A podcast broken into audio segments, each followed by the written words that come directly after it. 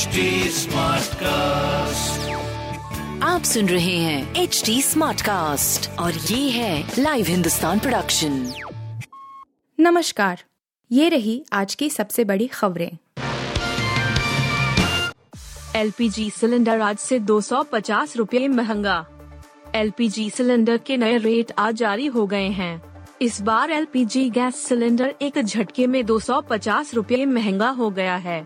यह वृद्धि घरेलू एलपीजी सिलेंडर में नहीं बल्कि कमर्शियल गैस सिलेंडर में हुई है, इसलिए घरेलू एलपीजी सिलेंडर उपभोक्ताओं को फिलहाल राहत मिली है, क्योंकि अभी दस दिन पहले ही घरेलू एलपीजी सिलेंडर के रेट बढ़े थे, जबकि बाईस मार्च को ही कमर्शियल सिलेंडर सस्ता हुआ था।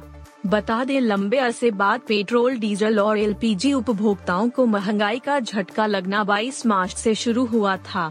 इस दिन बिना सब्सिडी वाले घरेलू एलपीजी सिलेंडर में पचास रुपए की बढ़ोतरी हुई, क्योंकि छह अक्टूबर दो हज़ार इक्कीस के बाद से घरेलू एलपीजी सिलेंडर के रेट में कोई बदलाव नहीं आया था।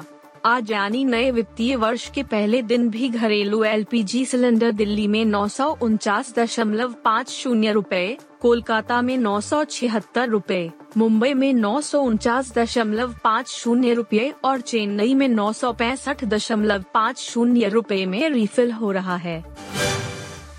आज रात से महंगे हो जाएंगे टोल टैक्स।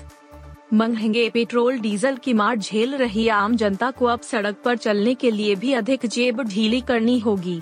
देश भर के टोल प्लाजा पर शुक्रवार आधी रात से टोल टैक्स की दरें बढ़ने जा रही है।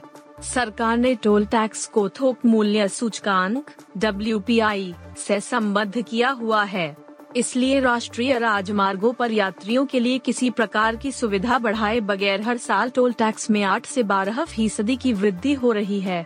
राष्ट्रीय राजमार्ग प्राधिकरण एन एच ए आई के क्षेत्रीय अधिकारी आर ओ पृथक राष्ट्रीय राजमार्ग परियोजनाओं टोल रोड की टोल दरों में वृद्धि के लिए अधिसूचना जारी करते हैं। विभाग डब्ल्यू पी आई के अनुपात में टोल दरों में बढ़ोतरी करता है। इस हिसाब से शुक्रवार रात बारह बजे से टोल कंपनियां आठ से बारह फीसदी तक टोल की बढ़ी दरें लागू कर देंगी। इसमें निजी व व्यावसायिक वाहनों की टैक्स की दरें अलग होती हैं। यह बढ़ी हुई दरें दस रुपए से लेकर चालीस रुपए तक हो सकती हैं। देश भर में आठ सौ सोलह टोल प्लाजा हैं। पाकिस्तान, इमरान खान के पास इस्तीफा एकमात्र विकल्प। पाकिस्तान के प्रधानमंत्री का सियासी अंत काफी नजदीक आ चुका है। वह एक मजबूत विपक्ष के अविश्वास प्रस्ताव का सामना कर रहे हैं। गुरुवार को उन्होंने विपक्ष से इस प्रस्ताव को वापस लेने की अपील भी की। इसके लिए उन्होंने नेशनल असेंबली को भंग करने की पेशकश की। जियो न्यूज की एक रिपोर्ट के अनुसार विपक्ष के नेता शाहबाज शारिफ को पीएम इमरान खान ने संदेश भिजवाया।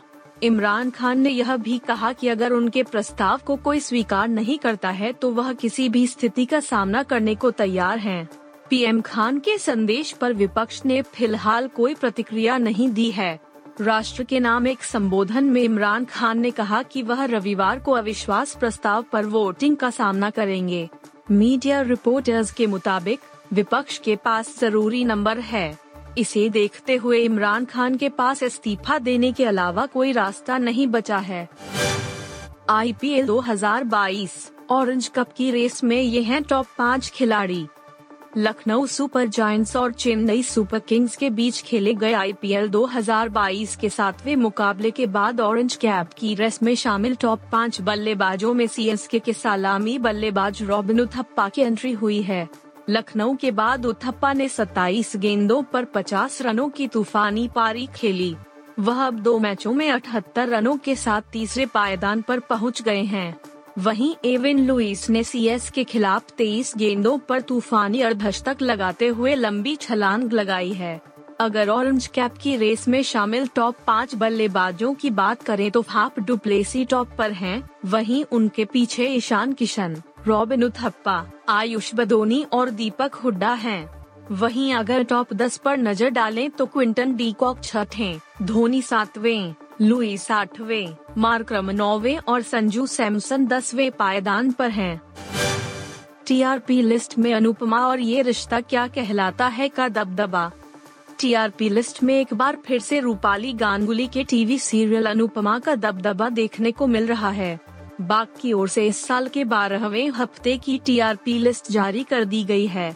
इस बार टॉप दो पोजीशन में ज्यादा कुछ बदलाव तो देखने को नहीं मिल रहे हैं, लेकिन इसके बाद लिस्ट में जमकर उथल पुथल मची हुई है। बीते हफ्ते की तरह ही इस बार भी टॉप पाँच टीवी शोज की लिस्ट में तेजस्वी प्रकाश के सुपरनैचुरल ड्रामा नागिन छह को जगह नहीं मिली है।